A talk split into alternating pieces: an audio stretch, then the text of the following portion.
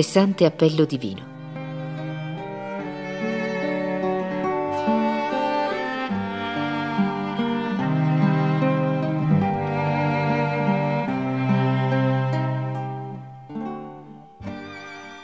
Questo luogo era il Carmelo. Ma prima di riposare all'ombra di colui che desideravo, dovevo passare per molte prove. Tuttavia l'appello divino era così pressante che anche se avessi dovuto passare attraverso il fuoco, lo avrei fatto per essere fedele a Gesù. Per incoraggiarmi nella mia vocazione, trovai un'anima sola, quella della mia diletta Paolina. Il mio cuore ebbe nel suo una eco fedele, e senza di essa indubbiamente non sarei giunta alla sponda benedetta che già da cinque anni l'aveva ricevuta sul suo suolo impregnato di rugiada celeste. Sì, da cinque anni ero lontana da lei, madre mia cara. Credevo di averla perduta. Ma al momento della prova fu la sua mano ad indicarmi la via da seguire. Avevo bisogno di questo conforto perché le visite al Carmelo mi erano divenute sempre più penose. Non potevo parlare del mio desiderio di entrare senza sentirmi respinta. Maria, trovando che ero troppo giovane, faceva tutto il possibile per impedir la mia entrata. E lei stessa, madre, per provarmi, qualche volta cercava di raffreddare il mio ardore. Insomma, se non avessi avuto una vera vocazione, mi sarei arrestata al principio, perché incontrai ostacoli appena incominciai a rispondere alla chiamata di Gesù. Non volli dire a Celina il mio desiderio di entrar così giovane al Carmelo, e ciò mi fece soffrire di più, poiché mi rimaneva davvero difficile nasconderle qualche cosa. Ma questa sofferenza non durò a lungo. La mia sorellina diletta conobbe presto la mia determinazione, e invece di tentar di dissuadermi, accettò con un coraggio ammirevole il sacrificio che il buon Dio le domandava. Per capire quanto questo fosse grande, bisognerebbe sapere a qual punto noi eravamo unite. Per così dire, era la medesima anima che ci faceva vivere. Da pochi mesi godevamo insieme la vita più dolce che fanciulle possano mai sognare.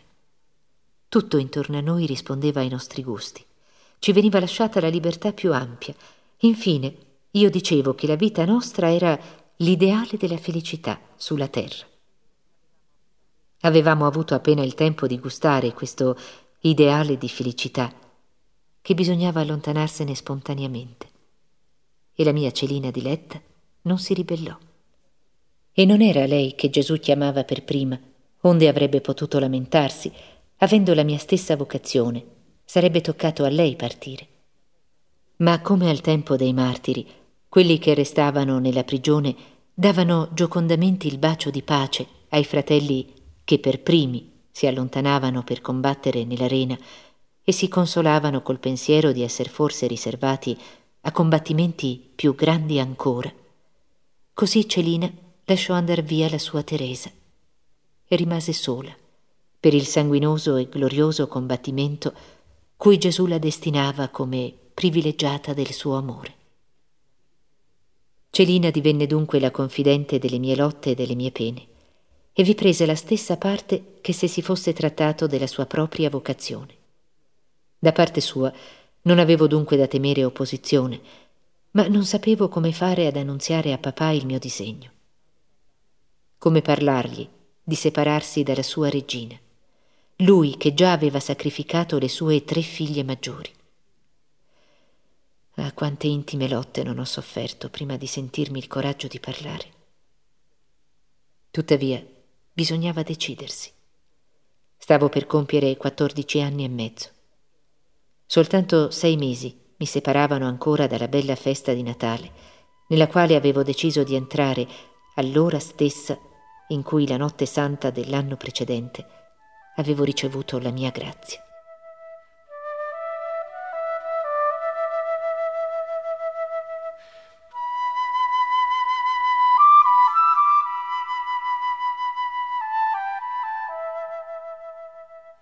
La grande rivelazione al signor Martin.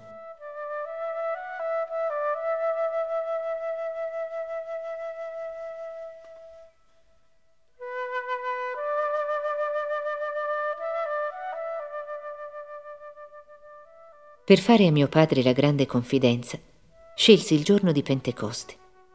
Per tutta la giornata supplicai gli apostoli di pregare per me, di ispirarmi le parole che avrei dovuto dire. E non dovevano essi, infatti, aiutare la timida fanciulla che Dio destinava a divenire l'apostola degli apostoli per mezzo della preghiera e del sacrificio. Soltanto nel pomeriggio, ritornando dai vespri, trovai l'occasione di parlare al mio bambino caro.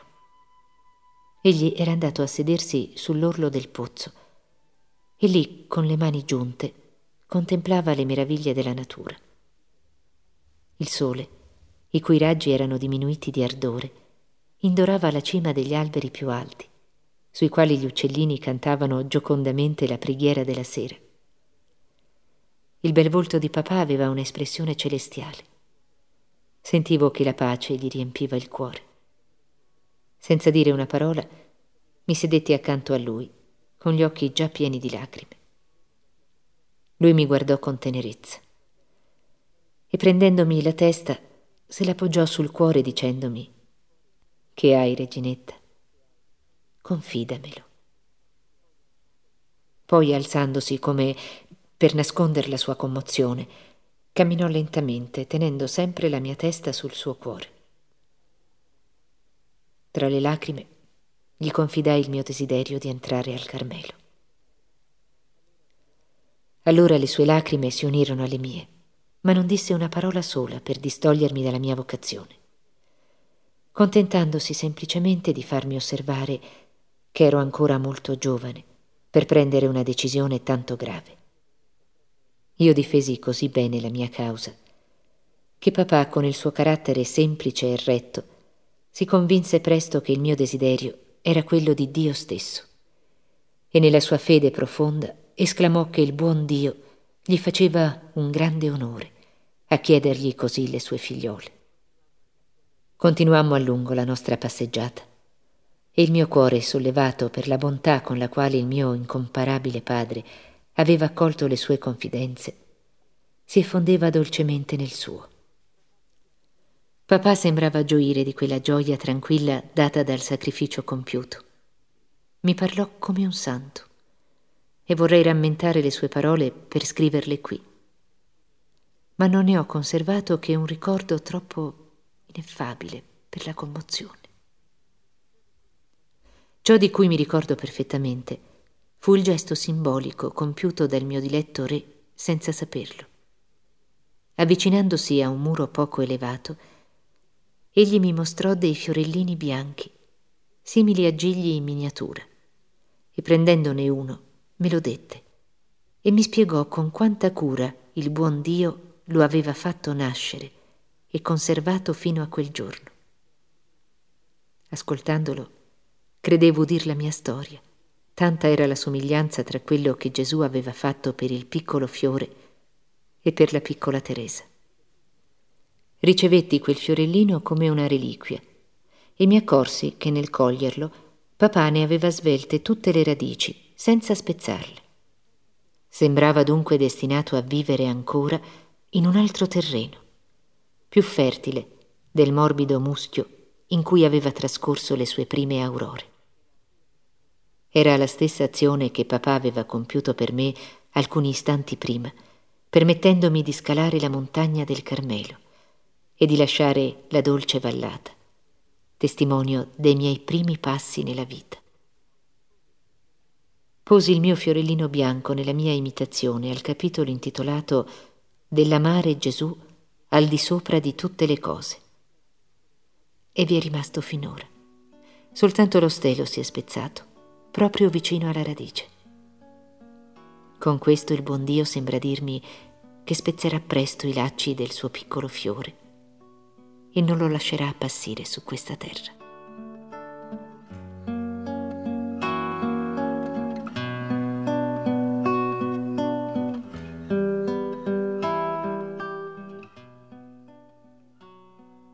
Gli ostacoli alla vocazione. Lo zio Guérin.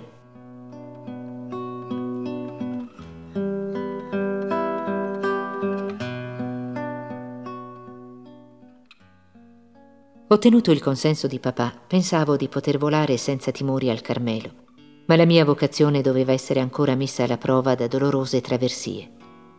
Fu tremando che riuscii a confidare allo zio la decisione che avevo presa. Egli mi dimostrò tutto l'affetto possibile, ma non mi dette il permesso di andarmene. Al contrario, mi proibì di parlargli della mia vocazione finché non avessi compiuto 17 anni. Era contro la prudenza umana, diceva, far entrare al Carmelo una bambina di 15 anni. La vita di Carmelitana, essendo agli occhi del mondo una vita da filosofo, si sarebbe fatto gran torto alla religione nel lasciare che una bambina senza esperienza l'abbracciasse. Tutti ne avrebbero parlato, eccetera, eccetera. Lo zio disse anche che per deciderlo a farmi partire ci sarebbe voluto un miracolo. Vidi bene che tutti i ragionamenti sarebbero stati inutili, perciò mi ritirai col cuore immerso nella più profonda amarezza. Mio unico conforto era la preghiera e supplicai Gesù a fare il miracolo richiesto, dato che soltanto a quel prezzo avrei potuto rispondere al suo appello. Trascorse del tempo prima che io osassi parlare nuovamente allo zio. Mi costava enormemente recarmi da lui e del resto egli sembrava non pensar più alla mia vocazione. Più tardi seppi invece che la mia grande tristezza lo aveva molto ben disposto in mio favore. Prima di far risplendere sull'anima mia un raggio di speranza, il Signore volle mandarmi un martirio molto doloroso, che durò tre giorni. Ah, non compresi mai così bene come durante quella prova il dolore della Madonna e di San Giuseppe nel cercare il divino bambino. Mi trovavo in un triste deserto, o piuttosto l'anima mia assomigliava al fragile scafo abbandonato senza pilota, alla mercé dei flutti tempestosi. Gesù lo so, era lì, addormentato nella mia navicella ma la notte era così scura che mi riusciva impossibile vederlo. Non vi era nulla per illuminarmi, neppure un lampo che venisse a squarciare le nuvole oscure. Indubbiamente quello dei lampi è un ben triste chiarore, ma se il temporale fosse scoppiato apertamente, avrei potuto scorgere Gesù per un istante. Invece era la notte la notte profonda dell'anima. Come Gesù nell'orto dell'agonia, io mi sentivo sola, senza trovar conforto né sulla terra né dalla parte del cielo, poiché il buon Dio pareva avermi abbandonato. La natura sembrava prender parte anch'essa alla mia tristezza amara, perché durante quei tre giorni il sole non mostrò un solo raggio e la pioggia cadde a torrenti ho notato che in tutte le circostanze gravi della mia vita la natura è stata l'immagine dell'anima mia. Nei giorni di lacrime il cielo piangeva con me. Nei giorni di gioia il sole mandava a profusione i suoi raggi giocondi e l'azzurro del firmamento non era oscurato da nessuna nuvola. Finalmente il quarto giorno, che cadeva di sabato, perciò consacrato alla dolce regina del cielo, andai a trovare lo zio. Qual non fu la mia sorpresa nel vederlo invitarmi ad entrare nel suo studio, senza che io gliene avessi manifestato il desiderio. Incominciò la conversazione col farmi dei dolci rimproveri, perché mostravo di aver paura di lui. Poi mi disse non esser necessario chiedere un miracolo. Egli aveva soltanto pregato il Signore di dargli una semplice inclinazione dell'animo e si sentiva esaudito. Ah, non fui davvero tentata di implorare il miracolo. Per me questo era fatto, poiché lo zio non era più lo stesso. Senza fare più allusioni alla prudenza umana, mi disse che io ero un fiorellino che il buon Dio voleva cogliere e che perciò egli non si opporrebbe più oltre. Questa definitiva risposta era veramente degna di lui. Per la terza volta questo cristiano d'altri tempi consentiva che una delle figlie adottive del suo cuore andasse a seppellirsi lontano dal mondo. Anche la zia fu ammirevole di prudenza e di tenerezza. Non ricordo che durante la mia prova mi abbia detto una sola parola atta ad aumentarla, Mi accorgevo che aveva molta compassione della sua Teresina. Perciò quando ebbi ottenuto il consenso del mio caro zio, ella mi detti il suo, ma non senza dimostrarmi in mille maniere che la mia partenza le faceva dispiacere. Ahimè, i nostri cari congiunti erano allora ben lontani dall'aspettarsi di dover rinnovare per ben altre due volte il medesimo sacrificio.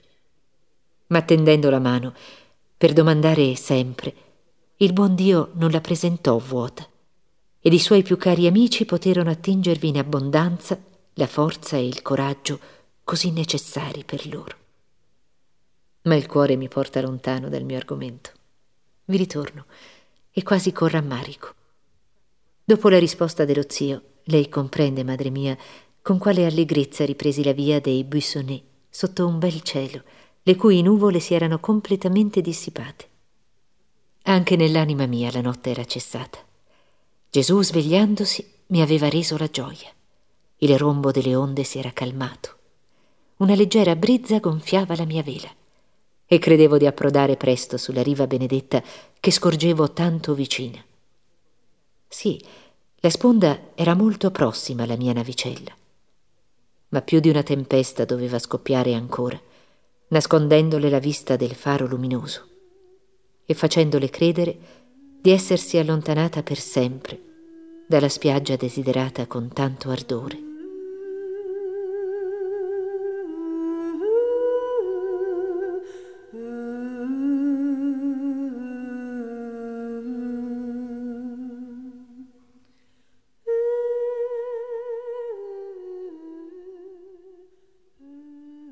Il superiore del monastero.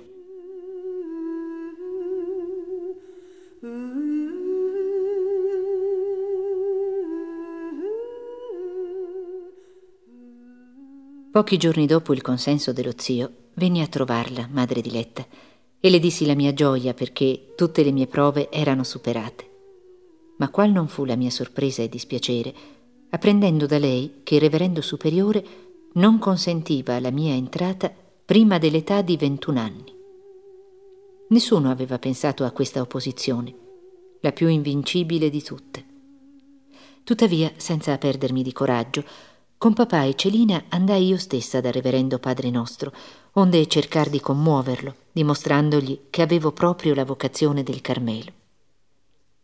Egli ci ricevette con molta freddezza. Il mio impareggiabile babbino ebbe un bel aggiungere le sue istanze alle mie nulla valse a fargli mutar parere. Mi disse che l'attesa non presentava nessun pericolo, che potevo anche condurre una vita da carmelitana in casa, che se non avessi preso la disciplina non sarebbe stato certo un disastro, eccetera, eccetera.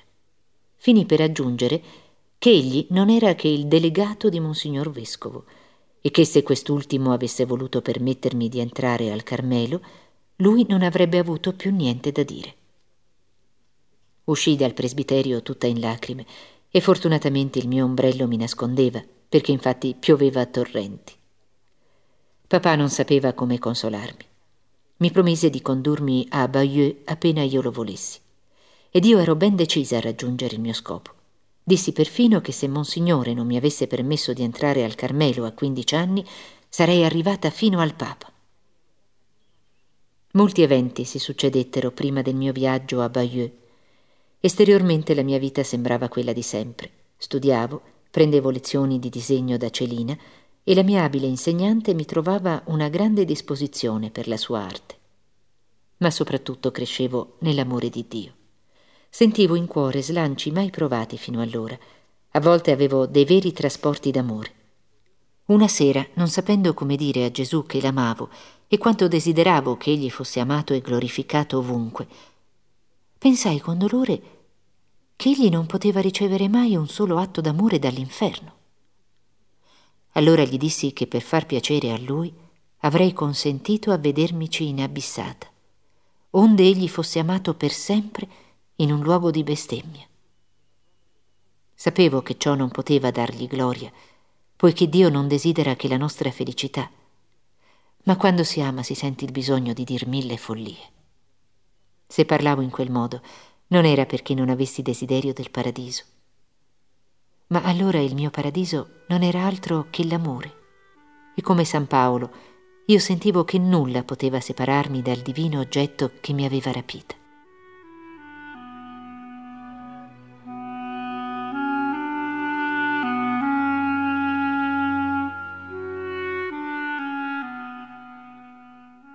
Esperienza di anime infantili.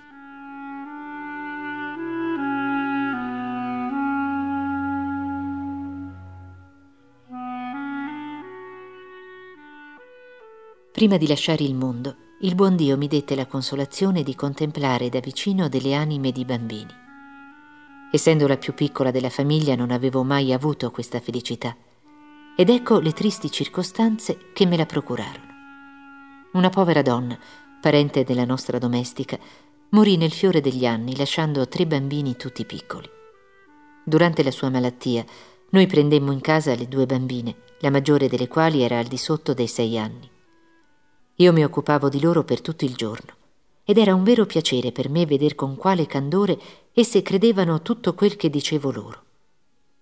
Il santo battesimo depone nelle anime proprio un germe molto profondo delle virtù teologali poiché queste si mostrano fin dall'infanzia e la sola speranza dei beni futuri basta per fare accettare dei sacrifici. Quando volevo vedere le mie due bambine molto concilianti l'una verso l'altra, invece di prometter giocattoli e caramelle a colei che avrebbe ceduto alla sorella, parlavo loro delle ricompense eterne che Gesù bambino darebbe in paradiso ai bambini buoni. La maggiore, la cui intelligenza incominciava a svilupparsi, mi guardava con occhi splendenti di gioia e mi rivolgeva mille domande incantevoli su Gesù bambino e il suo bel paradiso. Mi prometteva anche con entusiasmo di cedere sempre alla sua sorellina e diceva che non avrebbe mai dimenticato ciò che le aveva detto la signorina grande, perché è così che mi chiamava. Vedendo da vicino quelle anime innocenti, ho compreso qual disgrazia sia il non formarle bene fin dal loro destarsi, quando somigliano ad una cera molle su cui si può mettere l'impronta della virtù, ma anche quella del male. Ho compreso ciò che ha detto Gesù nel Vangelo, che è meglio essere gettato in mare piuttosto che scandalizzare uno solo di questi bambini. Ma quante anime giungerebbero alla santità se fossero ben dirette. Lo so, il buon Dio per compiere l'opera sua non ha bisogno di nessuno. Ma come permette a un abile giardiniere di coltivare piante rare e delicate e gli dà la scienza necessaria per farlo, riservandosi la cura di fecondare, così Gesù vuole essere aiutato nella sua divina cultura delle anime. Cosa accadrebbe se un giardiniere inesperto non innestasse bene i suoi arbusti, se non sapesse riconoscere la natura di ognuno e volesse far spuntar rose da un pesco. Farebbe morire l'albero, che in se stesso era buono e capace di produrre frutti. È così che bisogna saper riconoscere fin dall'infanzia ciò che il buon Dio chiede alle anime e secondare l'azione della sua grazia, senza mai anticiparla né ritardarla. Come gli uccellini imparano a cantare ascoltando i loro genitori, nello stesso modo i bambini apprendono la scienza delle virtù, il canto sublime dell'amor divino, accanto alle anime incaricate di formarli alla vita. Ricordo che tra i miei uccelli avevo un canarino che cantava stupendamente. Avevo anche un piccolo fanello al quale prodigavo le mie materne cure, avendolo adottato prima che potesse godere la gioia di essere libero. Quel povero piccolo prigioniero non aveva genitori che gli insegnassero a cantare, ma ascoltando dalla mattina alla sera il suo compagno canarino far giocondi gorgheggi, volle imitarlo. L'impresa era difficile per un fanello, perciò la sua debole voce fece molto sforzo per accordarsi alla voce vibrante del suo maestro di musica. Era grazioso vedere i tentativi del povero piccolo, ma questi furono poi coronati da successo, perché il suo canto pur conservando una molto maggior dolcezza, fu assolutamente uguale a quello del canarino. Oh madre mia diletta, è lei che mi ha insegnato a cantare. È la voce sua che mi ha ammaliato fin dall'infanzia. E adesso ho la consolazione di sentir dire che le assomiglio. So quanto ne sono ancora lontana, ma malgrado la mia debolezza, spero di ripetere per l'eternità lo stesso suo canto.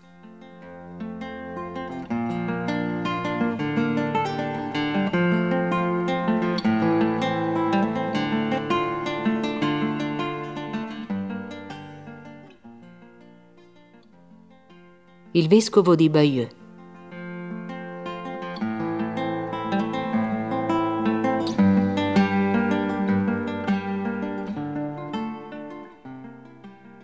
Prima di entrare al Carmelo feci ancora molte esperienze sulla vita e le miserie del mondo, ma questi particolari mi porterebbero troppo lontano e riprendo il racconto della mia vocazione.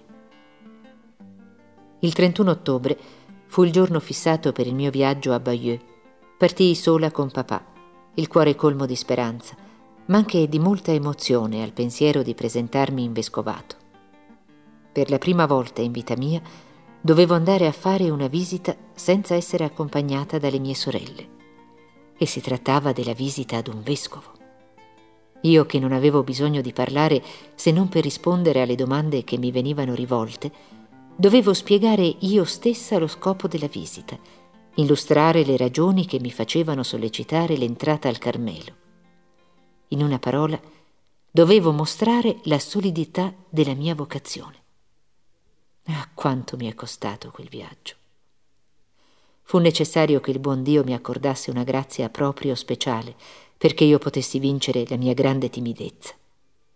È anche proprio vero che l'amore non trova nulla di impossibile, perché si crede tutto possibile e tutto permesso.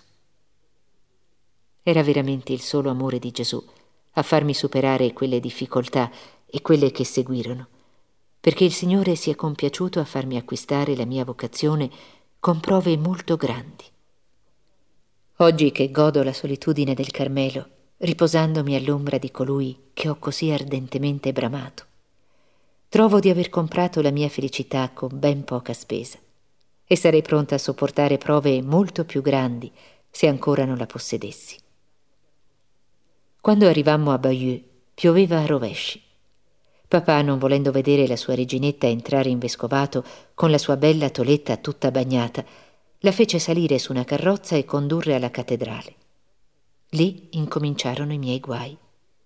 Monsignor Vescovo e tutto il suo clero assistevano ad un funerale solenne. La chiesa era stipata di signori in lutto e tutti mi guardavano, con il mio vestito chiaro e il mio cappello bianco. Avrei voluto uscire dalla chiesa, ma non c'era da pensarlo a causa della pioggia.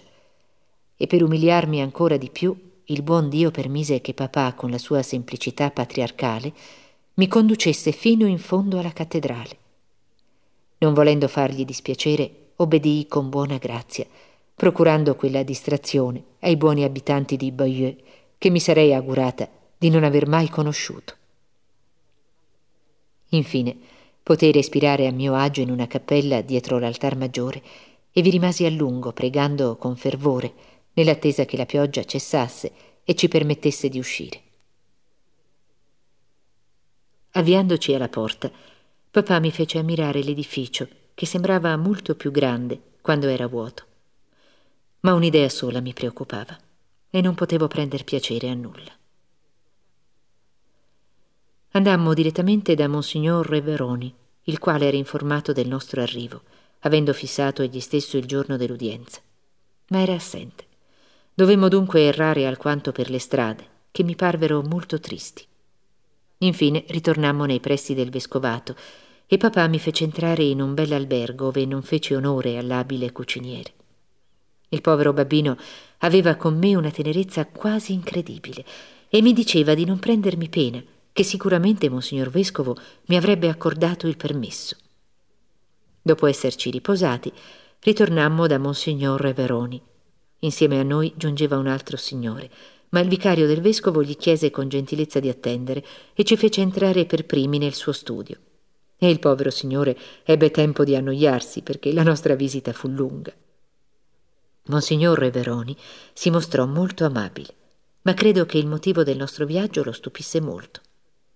Dopo avermi guardato sorridendo e avermi rivolto alcune domande, ci disse Vi presenterò a Monsignor Vescovo, abbiate la bontà di seguirmi. E vedendo delle lacrime spuntarmi sugli occhi, aggiunse Ah, vedo dei diamanti, non bisogna mostrarli a Monsignore. E ci fece attraversare vari ambienti molto vasti, ornati con ritratti di vescovi. Vedendomi in quei gran saloni, mi sembrava essere una povera formichetta e mi chiedevo cosa avrei osato dire a Sua Eccellenza. In quel momento egli stava passeggiando tra due sacerdoti in una galleria.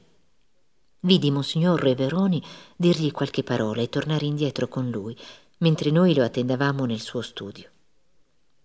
Ivi, dinanzi al caminetto in cui crepitava un fuoco ardente, erano disposte delle enormi poltrone. All'entrare di Sua Eccellenza, papà si inginocchiò accanto a me per ricevere la sua benedizione. Poi Monsignor Vescovo, fatto accomodare papà in una delle poltrone, si sedette di fronte a lui. Monsignor Reveroni volle farmi prendere quella di mezzo ed io rifiutai cortesemente. Egli insistette, dicendomi di dimostrare se ero capace di obbedire. Allora mi sedetti subito, senza far riflessioni, ed ebbi la confusione di vederlo prendere una sedia, mentre io ero sprofondata in una poltrona in cui quattro persone come me si sarebbero trovate a loro agio, più a loro agio sicuramente di quel che non mi sentissi io in quel momento. Speravo che papà avrebbe parlato lui, ma egli mi disse di spiegare io stessa a Monsignor Vescovo lo scopo della nostra visita. Lo feci il più eloquentemente possibile ma Sua Eccellenza, abituato all'eloquenza, non sembrò molto commosso alle mie ragioni. Invece di queste, una sola parola del reverendo superiore del monastero mi sarebbe stata molto più utile. Sfortunatamente non ne avevo da riportare e la sua opposizione non deponeva certo in mio favore. Sua Eccellenza mi chiese se era molto tempo che desideravo entrare al Carmelo. Oh sì, monsignore, moltissimo tempo. Andiamo, riprese ridendo monsignor Reveroni. Non potrà certo dire che son quindici anni che ha questo desiderio. È vero, ripresi sorridendo anch'io, ma non vi è da toglier molti anni, perché ho il desiderio di farmi religiosa fin dallo svegliarsi del mio intelletto. Ed ho desiderato il Carmelo appena l'ho ben conosciuto, perché trovo che in quest'ordine tutte le aspirazioni della mia anima sarebbero realizzate.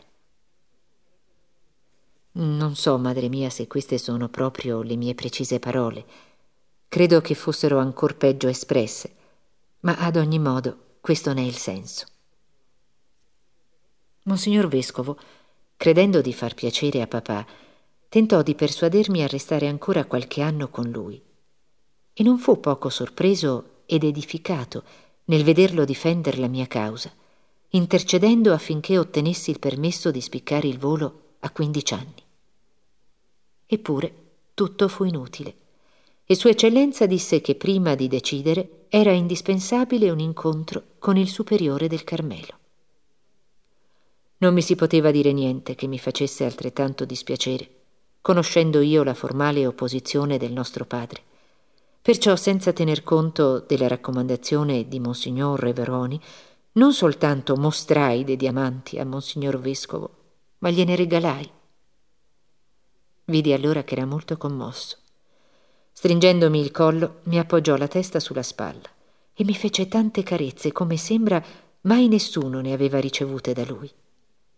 Mi disse poi che tutto non era perduto, che egli era molto contento che io facessi il viaggio di Roma per rafforzare la mia vocazione e che invece di piangere avrei dovuto rallegrarmi. Aggiunse che la settimana seguente, dovendo recarsi a Lisieux, avrebbe parlato di me al reverendo parroco di San Giacomo e che certamente avrei ricevuto la sua risposta in Italia. Compresi che era inutile insistere ancora.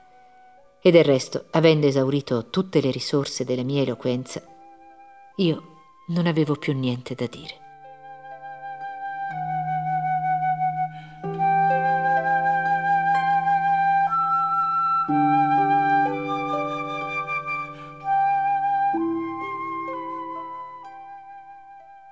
Un Padre Santo.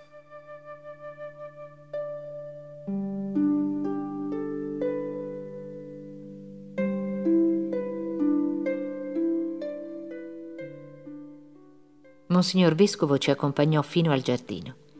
Papà lo divertì molto raccontandogli che per sembrare grande, quella mattina stessa mi ero fatta pettinare col ciuffo su.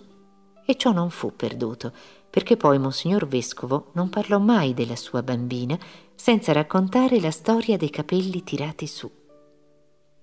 Monsignor Reveroni ci ricondusse fino al limite del giardino del vescovato e disse a papà che non si era mai veduta una cosa simile un padre altrettanto sollecito di offrire la figlia a Dio quanto la figlia stessa di offrirsi.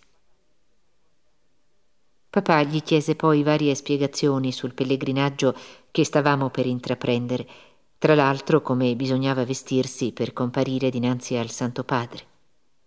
Lo vedo ancora voltarsi verso Monsignore chiedendo sono abbastanza conveniente così? Papà aveva anche detto che se non mi si permetteva di entrare al Carmelo, ne avrei chiesto la grazia al Papa. Era tanto semplice nei modi e nelle parole il mio diletto re, ma era così bello. Aveva una distinzione del tutto spontanea che dové piacere molto a Monsignore, abituato ad essere circondato da persone esperte di tutte le regole dell'etichetta da salotto, ma non a vedere il re di Francia e di Navarra in persona, con la sua reginetta. Quando fui per istrada, le mie lacrime ricominciarono a scorrere, non tanto per il mio proprio dispiacere, quanto nel vedere il mio bambino caro che aveva fatto un viaggio inutile. Lui che si sarebbe fatto una festa di mandare un telegramma al Carmelo per annunziare la felice risposta del vescovo, doveva ritornare indietro senza averne alcuna. Ah, quanta pena avevo. Mi sembrava che il mio avvenire fosse infranto per sempre. Più mi avvicinavo al termine fissato, più vedevo le faccende imbrogliarsi. L'anima mia era immersa nell'amarezza, ma anche nella pace, perché non cercavo che la volontà di Dio. Arrivando a Lisieux, venni subito a cercare conforto al Carmelo e lo trovai presso di lei, madre mia diletta. No, non dimenticherò mai tutto quello che lei ha sofferto per causa mia. Se non temessi di profanarle usandole, potrei ripetere le parole che Gesù rivolgeva ai suoi apostoli la sera della sua passione. Siete voi che siete stati con me in tutti i miei cimenti. Anche le mie dilette sorelle mi offrirono molta consolazione.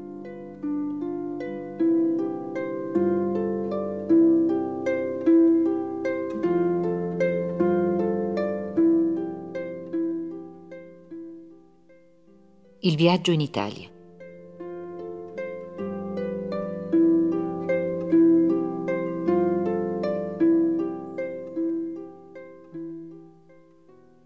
Tre giorni dopo il viaggio di Bayeux dovevo farne uno molto più lungo, quello della città eterna.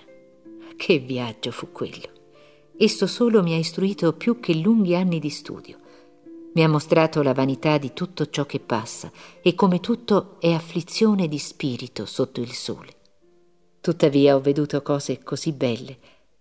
Ho contemplato tutte le meraviglie dell'arte e della religione. Soprattutto ho calpestato il suolo stesso degli apostoli, la terra innaffiata dal sangue dei martiri. E a contatto con queste sante cose, l'anima mia si è dilatata. Sono proprio felice di essere stata a Roma ma comprendo la gente del mondo che aveva pensato che papà mi facesse fare quel gran viaggio per farmi passare le mie idee di vita religiosa. Vi era infatti di che scuotere una vocazione poco radicata.